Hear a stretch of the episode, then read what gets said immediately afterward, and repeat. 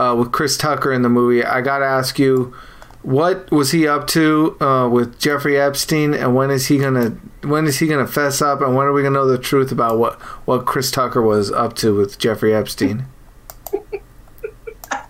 No, I don't have that answer. I'm gonna let you answer that question. I don't have. I don't know, and that believe me, I refresh Chris Tucker's Twitter page every day, and it, he's not. You know, unlike a lot of other Epstein affiliated people, they kind of have gone um, stealth mode and just aren't are staying out of the limelight right now. But Chris Tucker's still out there, like d- doing doing things and promoting it, and I'm like, I need to know why you were in Africa with Bill Clinton and Jeffrey Epstein in 2002, you know? Because he was one of the biggest stars in the world. I mean, Chris Tucker, he's self destructed. He, rem- he reminds me a lot of Dave Chappelle. I won't say he self destructed. Mm-hmm. I will say that he opted out. He opted out of a of a what probably was a very harsh system to live up to or expectation to live up to at that time. I don't recall him ever wearing a dress, but there's so many. Yeah. There's so few black well, men. Fifth Element. Oh shit.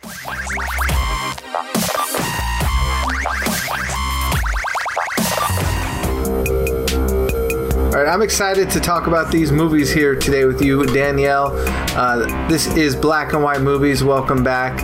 And today we are talking 1995's Dead Presidents and 1993's falling down. How are you doing, Danielle? I'm doing well. How about yourself, man? I can't wait to jump into these. Yeah, I'm going, but um, we should tell the listeners. You know, we haven't had a chance to address the state of the world and the politics that are going on, and life's moving fast. Anything you want to just say about, you know, because we talk about uh, black and white issues on here. So, anything, what's on your mind, like in the state of the world? I just want to I just want to say that everybody just hang in there.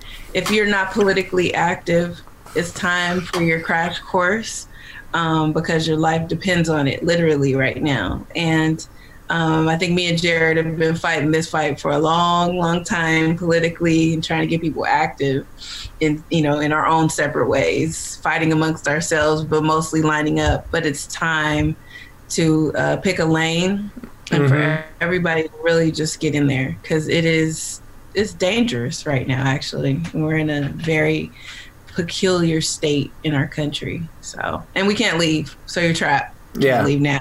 So good luck. No, Canada's not taking you or me. So, no, yeah, but that's right. Pick a lane. Um, and we're talking, of course, like Black Lives Matter and just the what's under in the current and in the air of this whole country and i think like a lot of the countries finally starting to uh, see problems that were there all along and recognize them kind of the wider side of this country some people are having a reckoning with things that they didn't want to see before to different extents and you know things are coming to a head and we're seeing people in the streets so if you're out there in the streets good on you thank you and um, I don't know.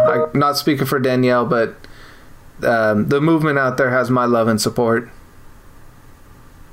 Yeah, I want to. I want to also say R.I.P. to uh, Michael Brooks. I feel like um, you know I'm not a huge progressive. I don't. I don't think I fall in any lane, but it was a little shocking to me.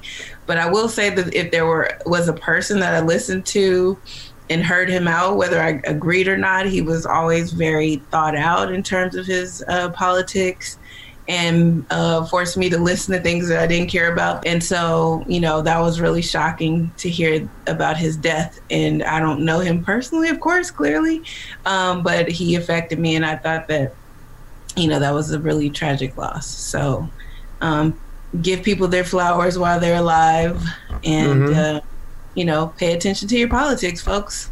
Yep, because politics is paying attention to you. And we're. Well, it's, it's going to make a choice for you. Whether you want to play or not, it's playing with you right now. Yep. And we're mm-hmm. talking a little bit of politics today with these two movies, Dead Presidents and Falling Down. Where do you want to start? Uh, let's start from the beginning. Let's start with 1993. I mean, look, this these two years were like uh, from 93 to 95. You know, you have iconic movies um, in the in the 90s. Mm-hmm. This being one of them, um, probably lesser well known, but it speaks so clearly to today. You know, Pulp Fiction 94, uh, Menace II Society 95. You have uh, such an array, a vast array of adult grown up movies, not with the triple X. I mean, yes, uh, Showgirls did come out during this time too, but you know, you really had some important topics. And Falling Down was probably amongst uh, one that woke me up when I was a teen, I guess I was a young a young person at that time, and I didn't realize probably the the impact it would have later on. I think that not economically viable uh, was the thing mm. that stuck in my head the most. Yeah, um, which it was a small blur, you know, blip on the movie, but it was a huge impact, and it it kind of covered the reason why Falling Down was such an important movie was because it didn't matter about race in particular. It was it was universal, kind of where we are now. So this is the exasperated version of uh, what it looks like to lose everything and somebody taking it to the ultimate and people not understanding. But now you have a whole country of uh, this character. Mm-hmm. Michael Douglas does an outstanding role in this particular film. Uh, we don't know his name through the majority of the film, but we find out later. And he uh, basically loses it. He loses his shit. Both these movies kind of have characters that are they we see them get to their last straw, but falling down is all in one day of like one man's last straw breaks and um, it, it, cascades through a series of escal- escalating violences. And yeah, this movie it was. I saw. You're right. Uh, these are both formative. I saw them in the '90s when I was like a teenager, and what I thought of them then, having that teenage energy, is different than now. And like I hadn't seen Falling Down in decades, so I had said, okay, I, I kind of remember it as he's kind of like this MAGA kind of guy. If Trump, if this was 2020, he'd be a Trump supporter. But the energy was a little bit different. Like I remembered everything being intensely racialized in the movie, and in a way, it kind of is. But he guys you know, this is LA, um, like a year or two after um, Rodney King. It's a white man kind of going on a on a on a quest, a journey through like East LA on his way to you know, Venice Beach, right? So um, you expect everything to be racially charged, but I think the movie itself made pains to show the character as not racist. I would argue he is in his own way a white supremacist. He does work, did work in the defense industry after all, but he didn't see himself as racist or the violence he was perpetrating as racist. It, it did come from more an economical econ- he had that strong divorced dad energy and it was coming from an, a point of economics. And you highlighted that moment where not economically viable that was a, a black character who couldn't get a loan from the bank. And our main character um, michael douglas he looks at that character with empathy because he can kind of feel that energy so in a way pause and give give a shout out to Vondie Curtis Hall. He's a pretty good director. I like him as an actor and a director. But yes, let's give him a shout out. so what as a as an actor, what did, as a director himself, what do you think made him as a person want to take on that kind of cameo role in this movie? I don't think he was at the time. I think he grew into that. Mm. Um, later, he actually um, you know, has directed a couple of films. His wife actually directed uh, the Harriet movie. Um, so they're both writer, director, um, you know, have gone that trajectory throughout um, these years. But he was an actor at the time. I think he comes from a theater background. Um, so that, uh, of course, being drawn to that, he was an adult at the time. I can assume that that landed somewhere um, growing up I can imagine 60s, however old he is now, he's probably about 70, 60, late 60s. Uh, so you grew up with an energy that reflects that um, that space. You know, you feel that space and time. And I don't know that I see uh, Michael Douglas's character as a white supremacist. I think he's just a white person. I think mm-hmm. that that's kind of what um, you know, we have this otherisms, you know, Yeah. with each other so much that, you know, right now the reason why Black Lives Matter is is undergirded or what do you call it uh, supported so strongly by white people is because now all of a sudden they can see what we've been saying all along and that we're not crazy Yeah. and that it is unequal and that you know the navy guy excuse me for my rant but goes off and tries to talk to these people and you know they're beating him with the baton in portland you Yeah. know and you know he thought he could use his skin and privilege i would never go up and walk up on military people with weapons and and ask them anything Mhm. not a damn thing, right? But he felt like that that, that was something that he could do. Um, and he realized that, hey, you're on the other side now. It's us and them. And so I felt like that this particular character was a reflection of that reality. Just like you said, the both of these characters, it's not quite cradle to the grave in Dead Presidents, but it does have a really much longer lifespan. And it kind of gives you much more support for Mhm. um, a character. Uh, You know, I don't want to move too quickly um, across these projects, but I will say that Dead Presidents is probably the best black drama I've ever seen. I, I'll, I'll have to uh, give my uh, disclaimer Mhm. that for me it was you know so well done in, in terms of just um, showing out if anybody asks you know what movie do i need to watch Yeah. i'll say dead presidents because it gives it lays it out there on the mat it, it's it's so clear instead of just a day in the life, it is an epic story, which you didn't. Um, I remember as a teenager being just kind of disappointed in it because it's marketed as a heist movie. But you re- it's several movies in one almost because you see them in their prior to Vietnam, then you see the Vietnam era where several of these friends go off uh, to fight in Vietnam, and then you see the the post Vietnam and the world they come back to with not just having a PTSD, but having PTSD as a black man in this in this country, and you know not getting what you feel is uh, due due to you. So he saw in his own short life, he saw his economic situation decline uh, greatly, and his living situation decline after taking the steps that he thought were the right steps. And the most interesting aspect to me is seeing these characters kind of pre Vietnam and their dynamic to how that that interplays post Vietnam and go, moving into the heist to work together now as adults in the heist.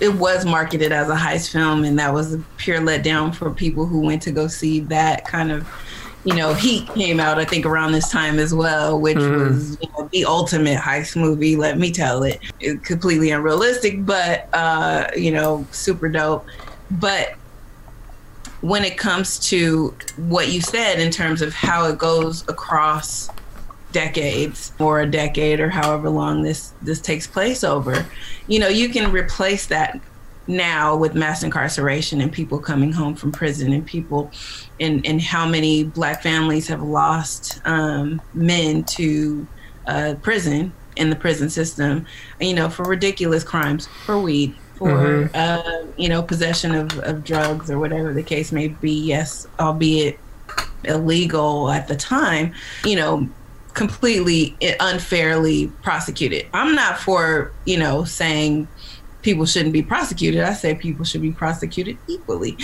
So Yeah. if that's going if that's what we're doing then let's do it for everybody right? So then we wouldn't have this dipro- disproportionate amount. But you know the devastation that vietnam had on uh, black men and, and them actually going, you know, there was a controversy with Muhammad Ali going and, you know, this meaningless war was so violent and so um, disproportionately black and um, Hispanics and, you know, poor people going. You know, we know that our current um, Cheeto, he did not go, our burned up Cheeto now. Um, he he didn't he he made he found a way out of it right he's a draft dodger Yeah. and um, a lot of people couldn't do that and they kind of talk about that in the opening scene of the movie about how you can draft the Dodge. And I think that Yeah. Chris Tucker's character did try to draft the Dodge. He went to college and, and flunked out. It didn't work. and Yeah. ended up, you know, in the same special units force uh, with his friend. And, you know, it, it was, these are kids. So I think they tried to make that connection to show, like, you know, these are young people who think they know what they're doing. They're, he's going because he wants to travel. You don't travel to the swamp and, and kill people that you don't know. That's Exactly. Yeah. You know, that's insane. And those those were some of my favorite moments that that came up, and th- there's kind of a subtlety to them. It didn't, but when they find uh, the member of their their team uh, disemboweled, and there's the flyer that says, you know, uh, "Black man, this isn't your war."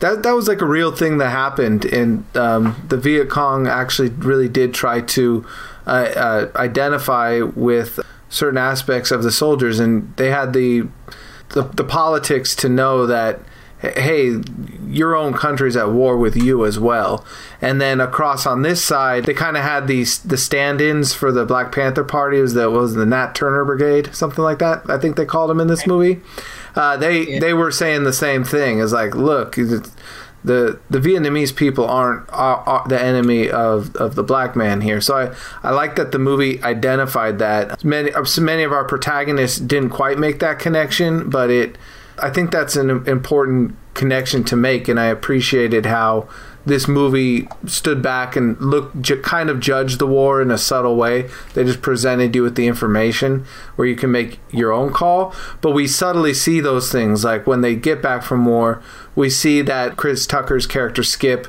he's got a sickness where he's itching all the time, and it's not just uh, heroin addiction or drug addiction. It's the Agent Orange. He's been, you know, poisoned from Agent Orange, which was a common thing to happen to infantrymen. Um, and just the PTSD. So many movies show you the war, but they don't show you the PTSD. And this uh, movie showed you that. Yeah, I, you know, I've had friends who were in Iraq, and you know, I, I always wonder. I'm like, so what do you do? You know, in between coming here and come to the battlefield, they're like nothing. You just get on, you get on the plane and go home. Like, there's no in between, like decompression. You know what I'm saying? Moments to like kind of like reacclimate yourselves to you know, regular life, normal life, going to the grocery store and the Walmart, and they're like, no, you you're there and then you're home. And I find that to be traumatic for anybody. And so many people have gone back, and that's why they serve multiple tours because it's almost better to be have your mind busy with Mm-hmm. doing something and being able to protect yourself. You can't walk down the street armed to the teeth. You know what I mean? So you can do that in Iraq if you're Yeah. starting a tour. So, you know, that kind of trauma is, you know, trauma is trauma, whether or not you're experiencing it in gang life or whether you're experiencing it from war or whatever the case may be. But yeah, you said it. It was, you know, it starts out as a coming of age movie Mm-hmm. right? And we see this wonderful budding, you know, uh, this kid trying to find himself and this woman trying to find her man. They're not really seeing eye to eye uh, in terms of that, but they like each other and, and seeing where that's going. And that you want that to happen. You're rooting for that. But it changes. It changes so many times with the layers. And, you know, I thought that that was a very significant way to kind of look at you know, uh, oppression, I Mhm. guess is, is what the systemic oppression. Um, even all the way to the end with Charlie Sheen, you know, like you're not a Marine, you know. Oh, Martin Sheen, yeah, Oh, did I say Charlie? Oops. yeah, yeah. Martin Sheen as the as the judge. They're all the same people to me. I'm sorry, they look exactly alike. They have a similar they have a similar sheen to their face. Yeah, right. They like all have the Sheen face. Especially uh, Joe Estevez, like looks identical to Martin Sheen to me. But yeah, the judge he called it like um, Anthony when he's in court, he kind of has an outburst of anger, and he says like, "Look, I, hey, I was you know fighting for this country, killing as I was supposed to," and uh, Martin Martin Sheen like handed him his ass and was like, you know, there's there's good killing and there's bad killing, and any any anyone who would do what you did is you know not a true marine, which you know I would say is not the case. That's this movie shows you that there is if you kill unjustly under the flag of the U.S., then that's still good killing. You can right. in the jungle saw off a person's head and put it in a bag, and you're still a, a good person. But you know, if you come home and you kill a, uh, a cop trying to get some money to um, support your family, you're a bad person. And right. Life's not black and white like that. There are circumstances that drive people to do crime. Um, and this movie recognizes that and says, hey, these are specific circumstances where someone took a prescribed path to do the right thing, to do the good thing, and they just reach when that doesn't work out for so long, they reach a, a breaking point, especially if they're extremely tra- psychologically traumatized by all the things they were doing that that are supposed to be good things. Right, and you don't know what what what's the end result, right? So, I think one of the biggest, um, excuse me for my, I keep thinking I'm turning my phone down, so bad. um, one of the things taking it back to falling down is that they didn't mention, but he, I think he was a vet. So I felt like he had PTSD. He worked in the Defense Department. Yeah. But he had some sort of traumas. His his mother, um, you know, alluded to it. You know that he had problems and he wasn't okay. What you're seeing is the tip of the iceberg in falling down. Yeah. Right seeing somebody that literally is in traffic and like, fuck it, I can't take this shit no motherfucking mo. Yeah. Right. So that is what happens in falling down. And this is the path that we're gonna get to to get there. It was much more of a slow burn with dead presidents mm-hmm. in that story trajectory and you get to you know all of the things service his dem- ultimate demise in the end. So it's the same exact character I think we have a lot less sympathy for Michael Douglas's character, unfortunately, uh, which we probably should. And I think that's where we kind of mess up is to say like, oh, you know, they call it what they call it the, you know, the pity Olympics or whatever they call yeah. it. But it's like both are equally messed up. I'm not saying you can fix anything that we don't know exactly what happened to him to what, you know, made that cheese slip off the cracker, but we could assume that some probably some messed up stuff happened to him as well, right? Yeah, and if the Dead Presidents was just the third act where it was the planning of the heist and the heist, you might not have as much sympathy for Anthony's character. But as it stands, Falling Down's almost like a dark fantasy where it's just very visceral, scene after scene of escalating violence from this person who has snapped. And yeah, he was he worked in the Defense Department, may have been a vet but the connective tissue to me is these are two people who wanted to seemed like they wanted to just be good providing family people and their pride fit into that. So Anthony he has his uh, partner, his baby mama, you know, telling him, you know, you are not you're not providing for us. So that's why I, you know, the sugar daddy is still coming around who was there when he was off at war um, and providing and in um, Falling Down, his ex-wife actually got a restraining order against him. So these are two men who have their pride, who are wannabe providers, and it's the external circumstances of life they kind of blame for not uh, being standing in their way of being the providers they want to be. Wanda was her name, his his significant other, mm-hmm. and um, Anthony you know, they had a very combative relationship. I think that they did not have, you know, it was kind of a relationship that they felt obligated to after his tour, right? So we're trying to figure it out, but now we got this kid, so we're kind of stuck together and Kirby, of course, you know he he's dropping gems all over. The place, I just love I love Kirby. I wanted to see the Kirby movie actually.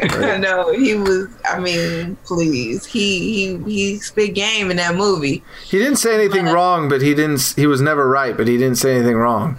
Either. I know, right? We all try. We try to make everything so black and white, and I yeah. think that's why I was drawn to both of these movies.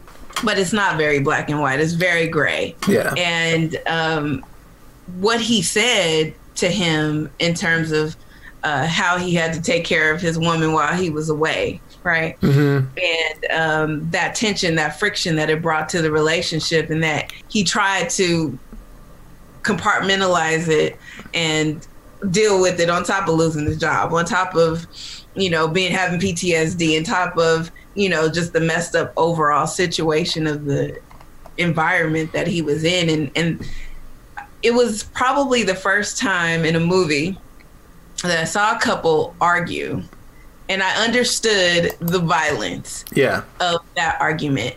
I've, you know, I've, I'm always either like, you know, you, you can't hit a woman. No, you can't. You shouldn't. Nobody ever should.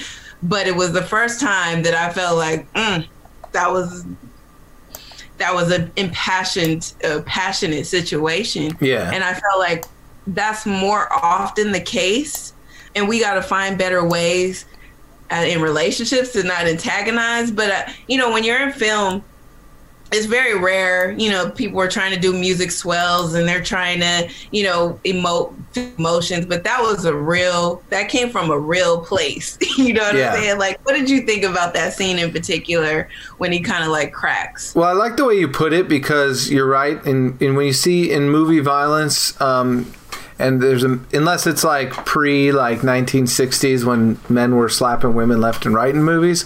Um, if if a man hits a woman in a movie, it's it always kind of is telling the audience this is a, a bad evil character, but we have a, a protagonist with nuance to them. Um, so I would say the movie earned that moment in the sense that it did all the groundwork to show you that this character, the what this character has gone through to have him have the that the the PTSD. He's a damaged person essentially. So he never he's not the person you would uh, card as being a wife beater or and that's probably not in his character. If he was to live out a whole long life, he probably would. Uh, in that relationship, probably that might be the only time he ever hits her, you know. But it was that moment that no, was. He, he, didn't hit her. He didn't hit her. I think yeah. He, it probably called for him to hit her, and it made more sense you know in the in terms of how the scene played out with these characters because yeah. they did a very convincing job. I was scared for her. And she looked scared for real. You know yeah. what i mean? Like I, I was i felt like there was some method acting going on here and um, that i was watching something that i didn't you know i shouldn't have been watching um, so it was almost more powerful when he choked her. I was just like, oh yeah. oh my gosh, like this is so intense. Yeah, yeah, and you're right. And that's like if your goal as a filmmaker is to make a protagonist be um, sympathetic, that's not something you put in the movie. But to to understand how a person who's quote unquote a good person gets to that point where they can instigate a heist, you know, kill someone in a, in a heist. Um, they eh, perpetrating violence upon your loved ones might be a component of that because he was just has reached psychological breaking point after psychological breaking point. So I think you just have to look at it as this is a movie that's trying to have three-dimensional characters where you're not that that would be the opposite of his save the cat moment. That would be, you know, his kill the mm-hmm. cat moment where you're like, hey, he's a good character who has has is ha, will do has done bad things and will do bad things. When they're getting ready for the heist, you know, and he recruits um, her sister, mm-hmm. and he's like, you know, I ain't fucking with your sister no more.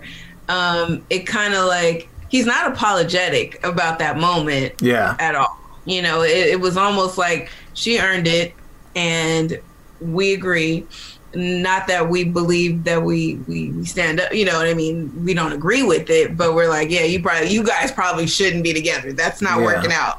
Uh, i think that was what it was. So not to put too fine a point on it but i wanted to relate that to the difference in violence that happens in falling down at the end of the movie where that's the climax right? Right know his whole entire mission. Sorry, spoiler alert. You 20 years later, good luck. Okay. He um, gets there to that pier, and his his sole purpose is to kill. You know, I don't know if it's the wife himself, the wife himself, and the kid. You know, but it. I don't feel like we earned it there. I don't yeah. feel like you know it was just kind of like almost a letdown in terms of how that resolution comes about. So it's kind of to, it should show you that I felt like they spent way too much time in the in the cop storyline and not enough time in the Michael Douglas storyline. And I'm so sorry, guys, uh, that I don't have their names because I. It was Robert Duvall played the um, the cop on his last on his last day. Oh yeah, I mean I know Robert Duvall's name. I mean the character. Uh, Sergeant Ma- Sergeant Martin Pendergrast. Pendergrast, Gotcha. yeah. Pendergrass. You kept calling him Pendergrass. yeah. Pender. So I felt like we spent a lot of time on that, and that really wasn't the story. Um, nor was it interesting in terms of they didn't do anything with it. Like you know, Well, if Uh, if the story's about, if you look at the story thematically as like Michael Douglas is wanting, he has divorced dad energy. Robert Duvall has like the hen picking wife who who has to whisper on the phone, oh, "I'm sorry, honey, I'm still at work," and so yada yada. Uh, so like, yeah, his wife's character, that aspect of his character was.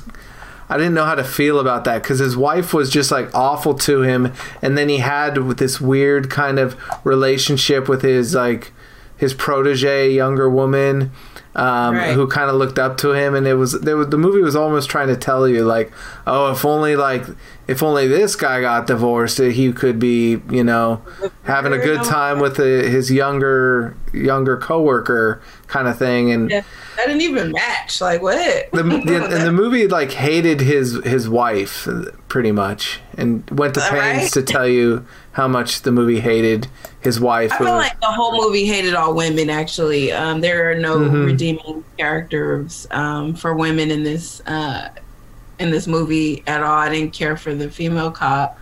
Uh, Yeah. I didn't care for the wife. I didn't care for his wife. Uh, you know, so and that's only those are the only primary three in the film. So I just think I I, I blame white screenwriters for that. But, yeah Um, or male screenwriters especially i mean excuse me. That's Sa- what I meant. yeah sandra T- detective sandra torres i you know her yeah her character was almost like a, a, a mary sue or she was too idealized to like what a, a, a police sergeant would kind of um, fantasize about if we're gonna remake movies, I would love to see a, mo- a Falling Down, you know, 2.0 or whatever 2020. I would love to see that movie uh, again because I think it, you can kind of like really. I mean, there's no shortage of material for Yeah. a character like that now. So, um, but it was, I, I do understand the themes. I think it was, of course, you know, in terms of uh, getting from the 110 freeway to Venice in a day, mm-hmm. that's a little, well, well that's why i call it a fantasy you know yeah, it's super, it's like it's sci-fi, right? It's hard enough in a car to make that journey in a day, but he's he's just hoofing it on foot there. Yeah, I'm like, what, what, what? Uh, maybe they don't know uh, what is with uh, Los Angeles, but okay, I could buy it. I'll buy it. I think it had a, a bit more meat to chew on than I had remembered. Watching as a teenager, you just get a thrill out of like the ki- not the kills, but the you know the scenes of violence and, and stuff. Uh, but seeing it now, I was happy to see it that you know that I d- didn't have to see the character just as this racist guy. Like this, the scene where he confronts the white supremacist. That white supremacist character was almost like what my memory of Michael Douglas's character was, having not seen the movie for so long. So it was kind of when the white supremacist sees himself in Michael Douglas and identifies with him. It was a joy to see Michael Douglas kill him Like, hey, and that's not me. yeah to say like hey i'm i'm not you actually like you know so I I liked that, and then I, I the other part I loved is when he uh, really brings his Karen energy, and he's in the uh, burger joint, and they uh, he wants to speak to the manager because they don't have breakfast like that. Oh yeah, it's totally my favorite part. Uh, yeah, for sure. No, that that definitely uh, rang true. Yeah, You know, you get this little puny burger. we've all been there when when you know the the restaurant doesn't have exactly what you want, and he takes it to that extreme to let me speak to you, the manager, but. It's funny, but it that's a moment that also turns poignant when he looks at a kid sitting there and sees the fear in the kid's eyes. And so it's just a quick exchange, a cut between them. But you you realize that now he's seeing like, oh oh shit, I'm being like kind of scary and bad, and he kind of like cools off and backs down in that moment. Well. I think that's it, it, overall. You, that's why I think he doesn't realize he's crazy. Mhm. Like he doesn't realize like he's going a, a step too far until we get to midpoint of the movie and he embraces it when he's out there shooting bazookas at the uh, you know Caltrans workers. yeah, Um, I think the whole entire movie is is a, um, a great in concept. You know, uh, maybe it was fine in execution back in the '90s, but you know, it doesn't really hold up over time. It's kind of you know a little ridiculous, but in in theory, in terms of how it plays out, it is. Um, pretty much i think everybody can imagine that time when they walked into a burger joint and they, you was like hey can i get the fill in the blank and they were like oh yeah i'm at the el pollo loco but we don't have chicken okay i remember that day or like they've been right. right now they've been advertising um, Dr Pepper cream soda on television, and I've been everywhere I've been going. I've been looking for Dr Pepper cream soda for like the last month, and no one has it. So it's like, why, Maybe why they- are you pu- putting these ads out there? And I can't find it. It sounds disgusting. I hate Dr. Pepper. It tastes like medicine. So um, let's move on from thinking about that experience. That's gross. Ugh. Now, Dr. Pepper is an excellent beverage, and cream soda is an excellent beverage, and the marriage of the two is something I very much desire. Damaged. But um, I'll forgive you. I'll forgive you for that. Do you feel like they earned the heist? Do you feel like in in their presidents that it was a crazy idea? Like it was No, Was- it- and it was, and that's where like I feel like it, this movie definitely shouldn't have been marketed as a heist movie, uh, but I I could have definitely used more of the heist elements leading up to it. I would have liked them seen seen the team do like one crime like leading up to the heist more about kind of walking you through planning the heist. They had one kind of scene explaining and then he then he wrestles with it and then he decides to do it and then they're just doing it. So I really appreciated how we know how the team came together and the dynamic dynamics of the team because we saw them in Vietnam, pre-Vietnam, and there was some you know poignancy to the reversal of the the Skip and um, uh, Cleon characters where uh, in Vietnam, Skip froze, Chris Tucker, he froze up, but then during the heist, uh, Cleon freezes up. So th- there's they had that interesting character build up, but the heist I could have used like a lot more heist, especially because they have this super cool makeup and look that is you know so iconic from that movie poster and stuff. And that that to me i see the tie-in with the you're putting on the war paint in vietnam. I would have liked to see just more of this heist. Um, I you know it's funny you say that. I think that the clunkiness of it was the point, right? It was a desperate move. It wasn't a the that were Mm. criminals. They're Yeah. not criminals. Uh, they are. They want to you know stick it to the man, and this is the way you can stick it to the man, and you know hurry up and come up so you can build, right? yeah Um, so it's kind of like a train robbery, I guess. Um, You know, it wasn't really necessarily. uh, This wasn't heat, right? This is not professional criminals trying to get out there and do it. Uh, you know, Chris Tucker.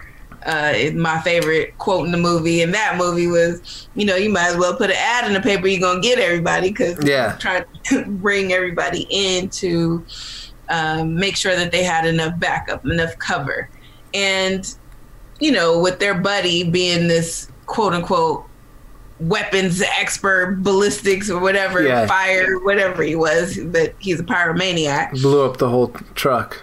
And he was, had a great time. He that was worth his uh, the price of tea. Um and so you know what it what it showed to me more than anything and i think that what you said is why not for nothing the vietnam element of, of dead presidents was kind of trash to me. And well, it was uh, shot in Flo- shot in florida that was why it was trash to me I w- yeah i but wish I- that looked you know- better but I do wish that part. I mean, it just kind of didn't. it didn't add up to the rest of the film. Like Mhm. he didn't kind of give um, that element. I think we it, it wasn't necessary. It, we it was a little more extended than it needed to be.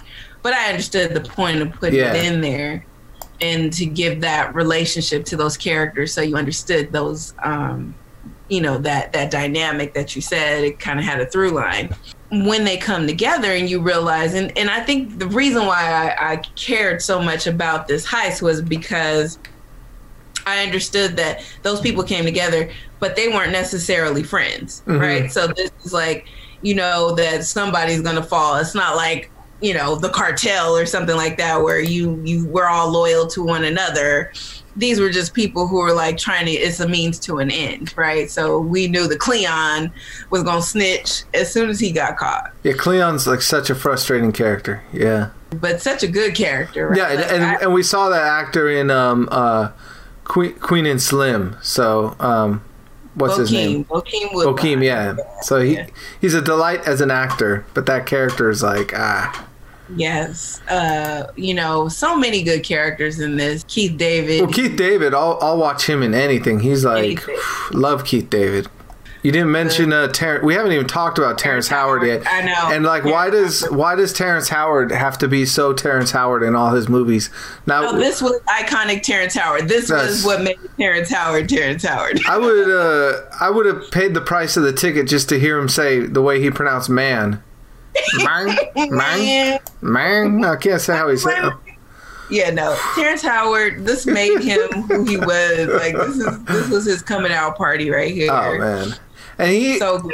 and kind of like in it kind of like when we saw him in Best Man, he's the character that gets to like tell you the truth from the beginning and be like righteous but be a total asshole at the same time as being righteous because he tells him uh, from the beginning, you know, that this is a or, or or when he returns, he tells him, you know, that was a, a white man's war. You know, and there's so many gems, and it wasn't preachy. I didn't feel like it was preachy. It was really just kind of like spin game. Yeah. Um, you know, all around. I think the only person that it was it didn't dawn on was Anthony, who had this really idealistic view of what the world was. Yeah, His mother tried to tell him, his brother tried to tell him, his father was henpecked, so he said nothing. But you know, it's kind of like you, you know, it, it was a coming of age story. It really just was. He had to figure this stuff out on his own, and the the tragedy.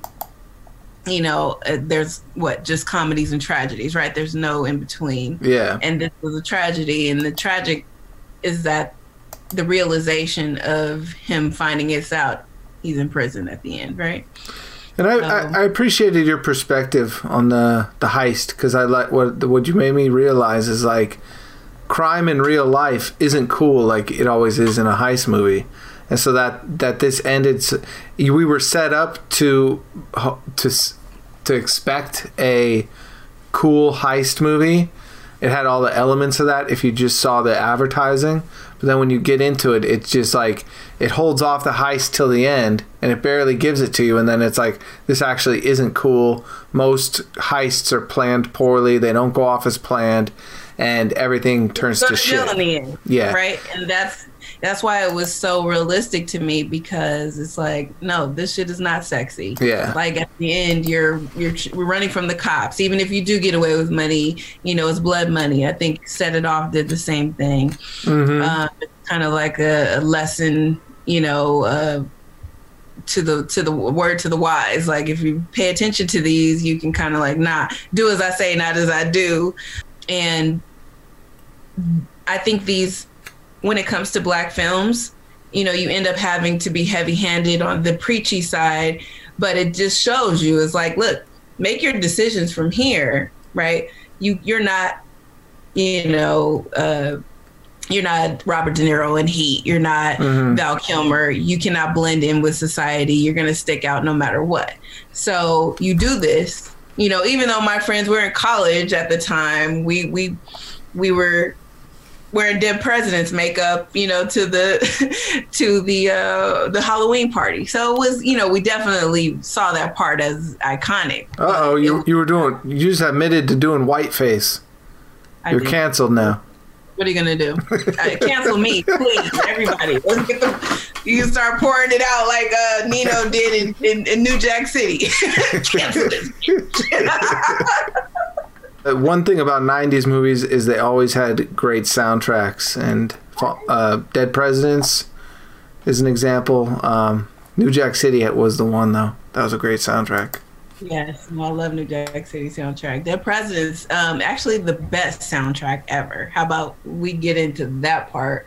Um, you know, the uh, Isaac Hayes opening is uh, that that uh, who who was the original score? Uh, that was um, Danny Elfman, which I Danny the, Elfman. the score I, I didn't love the score to the movie, but the, all the incidental Really? music was good. Yeah, the score was my favorite part of the movie. Really? Like it was actually my favorite. It's the score and the and the soundtrack. They actually made a version number two.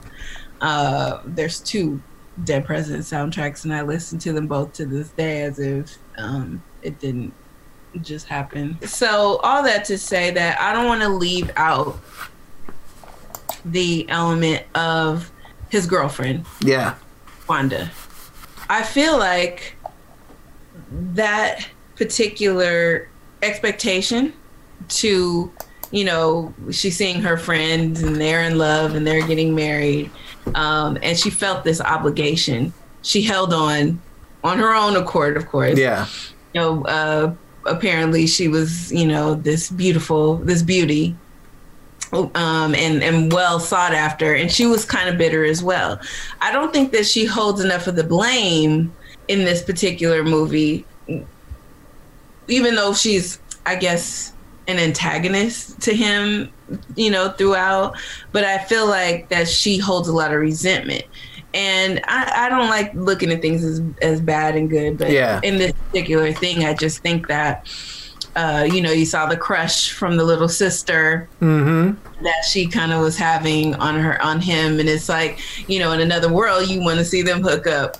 Oh, know, yeah. What what does that look like, right? And so it was it was just very intricate on in comparison, you know, how I was looking at it in terms of how the women characters mesh up, these characters were so much more realistic and they were so much more um, actualized and human, whether it's the mom who we only got to see for a, Mhm. a hot second, um, and then the, the two sisters, but they were actually very real.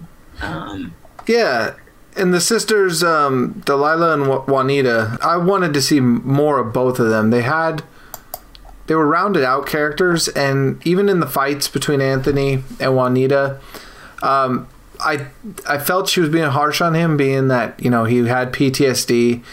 He was he did have a job, but at the same time, I saw empathized with her because they did kind of feel an obligation to return to their relationship. Even though if it hadn't been for the war they probably would have broken up long before. They both were given it a shot and they both were in it. He it's hard to, to make a living in this world and it's hard to make a living when your only skill is you know killing people half the world away. So I she you could say she didn't have enough empathy for him and she was too harsh on him.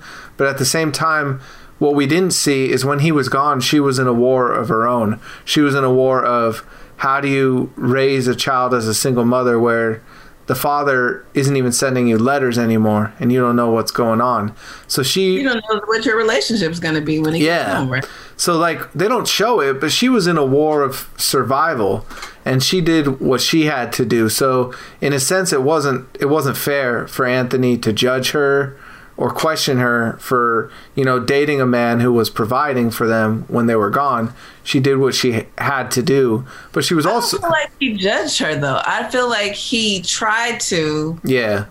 understand and, and suppress it, Yeah. but it, he couldn't get over it. Yeah. you know what I mean. He couldn't get past it. He couldn't um, just you know he was trying, but Cutty Yeah. wasn't trying to let him. Right? Yeah. He was like, he wasn't going to give him that pride of being like everyone was saying you're going to take this money and no matter what yeah, you do. and I think you know it's so funny, and um, you know I, I related this to men coming home from prison mm-hmm. now because a lot of men are coming home from prison because they're letting them out because they got the COVID, right? Yeah. Um, and one of the things that you just don't know is what people experience behind bars.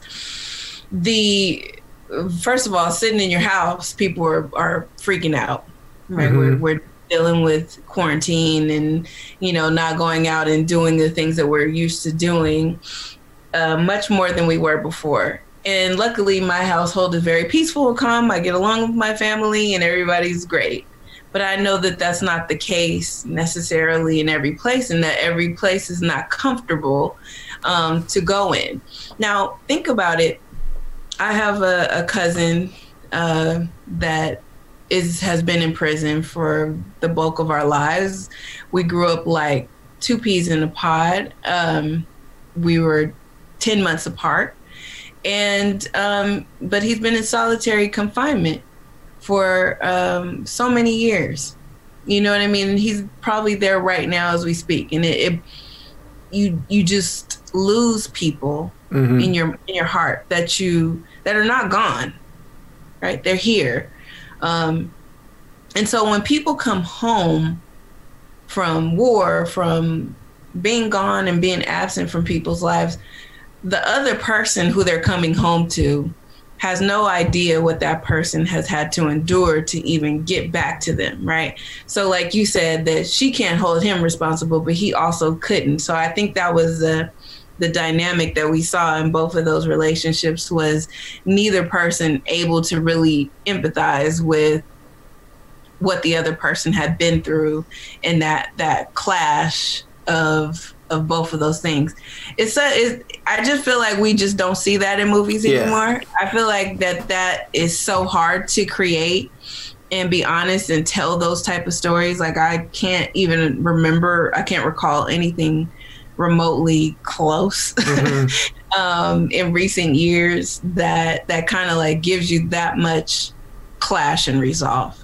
Dead presidents didn't try to sensationalize those these adult issues of people coming home from war or prison, and the both of the character, all of the both the characters of Anthony and Juanita, they were adults with good intentions, but still had this conflict, and that's something to be appreciated for the movie, is it shows you like the harsh realities, but doesn't sensationalize it, kind of like Falling Down does, where they go, "Here's the conflict, let's turn it up to ten, and you know, right. send Michael Douglas spinning off like a top." We were talking about the sisters, and to me, the character of Delilah, I wanted to see more of her because you see her as a young, precocious young woman who has a crush on Anthony, but then the next time you see her, she's a righteous member of the Nat Turner Brigade, uh, it, it, wrapped up in Black Power. She's uh, uh, educated in all of the uh, literature of the movement, and she's also like a leader of the movement. And I thought that was really cool, but then I'm still struggling to see what is her motivation in this heist other than other than sticking it to the man and you know pulling off um, crush on Anthony. Do you think she's still harboring that crush on him? Oh, absolutely. You don't; those crushes don't die. Yeah. Right. And and especially your first love, it, it just is one of those things that um, it looked like she, she, you know, she didn't have a small crush. Yeah. She had a big crush. When he came home, she still had the same crush. Um, she met up with him. She had the same crush. And so they kind of like gave you those breadcrumbs. Um, you know, they did it, the obligation, sticking it to the man, and I know weapons. They yeah. threw that in as a side side thing, but it was mostly because she felt for her brother in law yeah. and wanted to do whatever she could to kind of like hey, do something for the movement, but also to see if she could help her. I, you know, and it was not thought out. It goes back to what you said that I, it would have been interesting to see a lot more of them as opposed to, you know, uh, Vietnam. right? Yeah, well, her character divorced. Yeah, divorced from the whole heist and getting shot by the police. Her whole character would have had an interesting uh, trajectory. Absolutely, that would have been a very She's fascinating. A- I wonder if different renditions of the stri- script had that um, storyline in it. You know mm-hmm. what I mm-hmm. mean? Like this feels like a very long script, like you know the standard 120 pages. Um, yeah. In terms of, of, of density, in terms of how how thick that concept was, so it could have already it could have been in there and got you know, excised out for time and stuff. Yeah, mm-hmm. yeah. Because subtextually, I know her character had a lot of going on, and I, th- I think that's something you can put in the positive column. At least this movie left you wanting more of its ensemble of characters, and each character did seem to have a rich uh, backstory in life, even if it didn't make it to the screen. Yeah, and I think that's just kind of the contrast of these two movies, right? One had a, you know, twice the amount of money to do it, and mm-hmm. the other had uh, a lot less, but they they were able to pull out a lot more um, from it. And you know, not for nothing, it's something to be said about brothers as directors. I love the Coen brothers. Mm-hmm. Um, the Hughes brothers are were just as uh, you know talented in terms of their storytelling uh, abilities in terms of how to tell those stories um, so you know it's just something that we don't get to see too often two minds are better than one when it comes to directing. I, I even like uh, who's the Matrix sisters? Uh, um, uh, Wachowskis, yeah. The Wachowski sisters, right? I think they're. Wasn't they're, that isn't that also like the DGA makes it so hard to allow people to have co-directing credit? That's why we don't see it more often. They do. They make it. You don't see it as much uh, now at all. You yeah. see it a lot in EPs, so you'll see a writer team. Yeah, yeah. Um, you'll see it in, in in writers' rooms, but you'll it very rarely see it in directing, just because of probably how they pay the royalties. If, if you really want to come down to the capitalism yeah. of it all, makes it more difficult for them. They like, look, we ain't about to change nothing. We always talk about story. We never talk about filmmaking, and I, I just think that Dead Presidents had, you know, its own look. Uh, mm-hmm. it, it, did not make me ever feel like I wasn't in that era. From I think it starts in '68. Yeah. Um, it always, I always felt like I was right there. I, I you know, it, it, felt like a time, a period piece. So. All the all the period stuff w- was great for me. Vietnam to me looked really whack. Like I was like initially, I was like, are they shooting this in Griffith Park? So I like looked it up. Well, no, they're shooting it in Florida, which is like you could tell they just like put like a styrofoam temple over here, then like put some palm oh. trees here. They're like, okay, it's Vietnam now. I was kind of like, but yeah, you know, but don't do it. Please. Budgetary issues, you know, I, I feel for them. I mean, they did what they could with that budget, right? They yeah, worked the, the hell out of it. The period stuff looked great, like for a person like me, who looks at it, right? We have a a president who's done it literally if you can't get rid of a president who's done the amount mm-hmm. of things that he's done, oh yeah, then then what chance do we have of anybody getting, you know, anyone out of office who is harming Americans, right? Or, or and Bush so, and him and Bush too. It's like absolutely. We don't. Absolutely. Why do we even have these checks on con- balance of power and checks on control when they don't appear to be working at all? I feel the same way about people who have been in that circle, right? Mm-hmm. So we'll find out, look, Trump just sprung every single person that got prosecuted, right? Like all the people who yeah. were convicted, um, they they like, oh yeah, they served two whole days and let's let them go, right?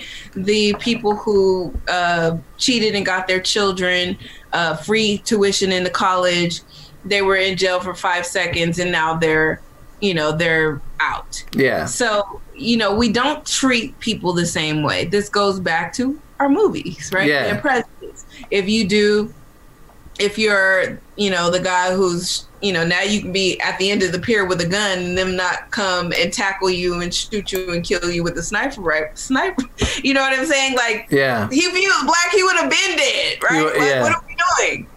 So Anthony, who you know commits this crime of obligation, I guess, or whatever you want to call it, it's a cr- you know, yeah. he gets what thrown at him. Yeah, right. They gave him the harshest sentence they possibly could have given him. Right.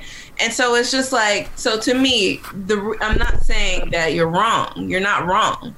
I'm saying that the end result, we already seen this movie play out. And what happens at the end is they get away with it. And so what are we doing? Okay, let's let's focus on something else because yeah. I'm not going to sit here and waste my energy. You have to choose your battles, right? What's what's the most pragmatic ba- battle you can win? Like uh, just today, we see uh, protesters at um, Mayor Garcetti's house because we have, you know, we still have police violence. We're still seeing incidents every day in LA and across the country where police are beating people down in the streets.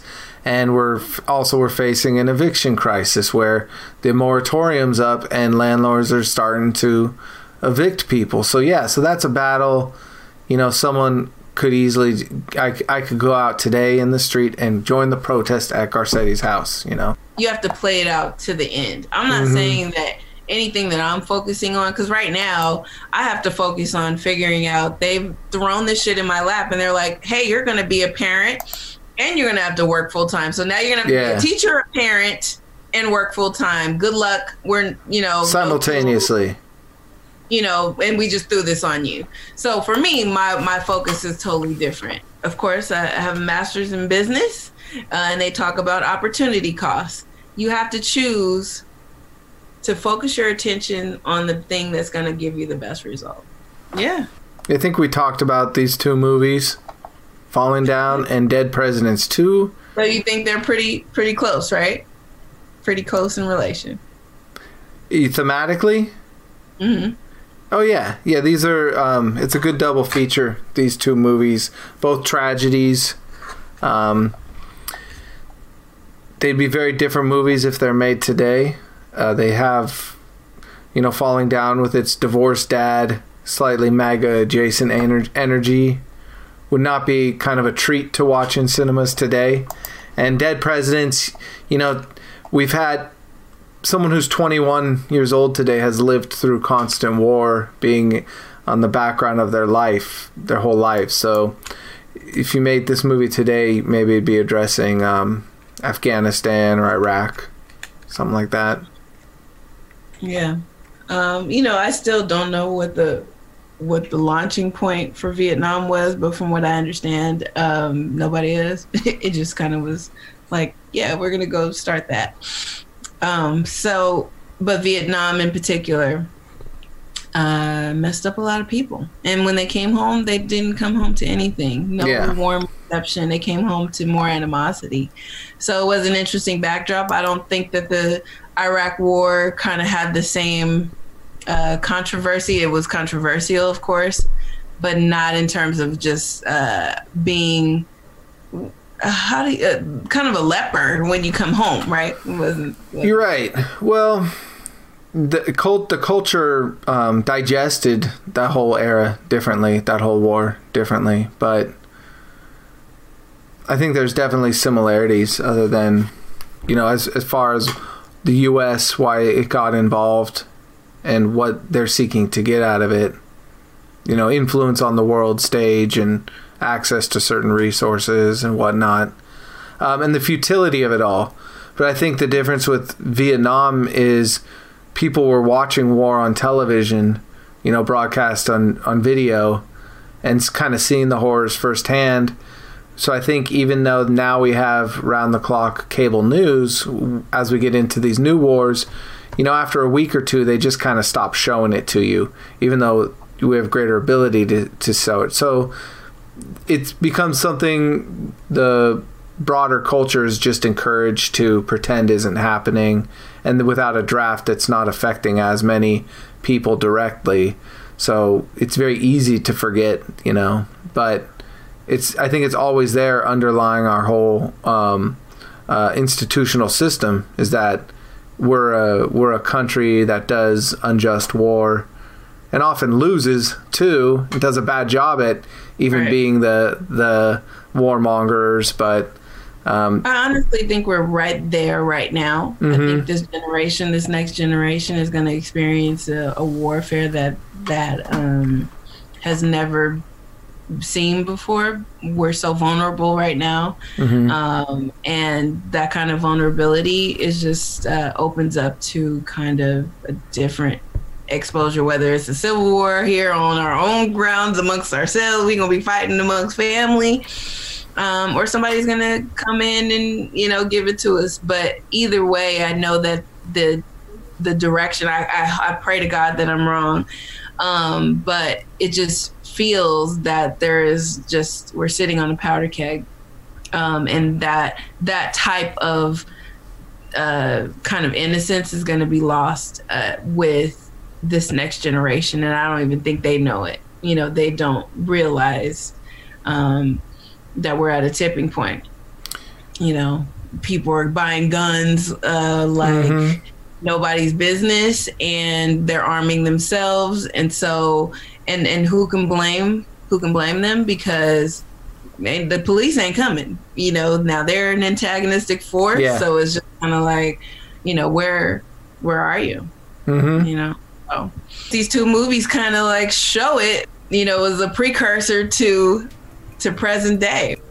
All right, well, thanks for uh, joining us on this conversation of dead presidents and falling down. Until we see you next time, you can always uh, make suggestions, uh, tell uh, you know, cancel me, tell us where we're wrong, talk movies with us on the Facebook group of Black and White Movies, um, and then we're on Twitter and Instagram, BNW Movies Pod. You can always email us at Black and White Movies Podcast at gmail.com. Just yell at us in, in, in any any of those avenues. We love it. So uh, until next time, thank you, Danielle.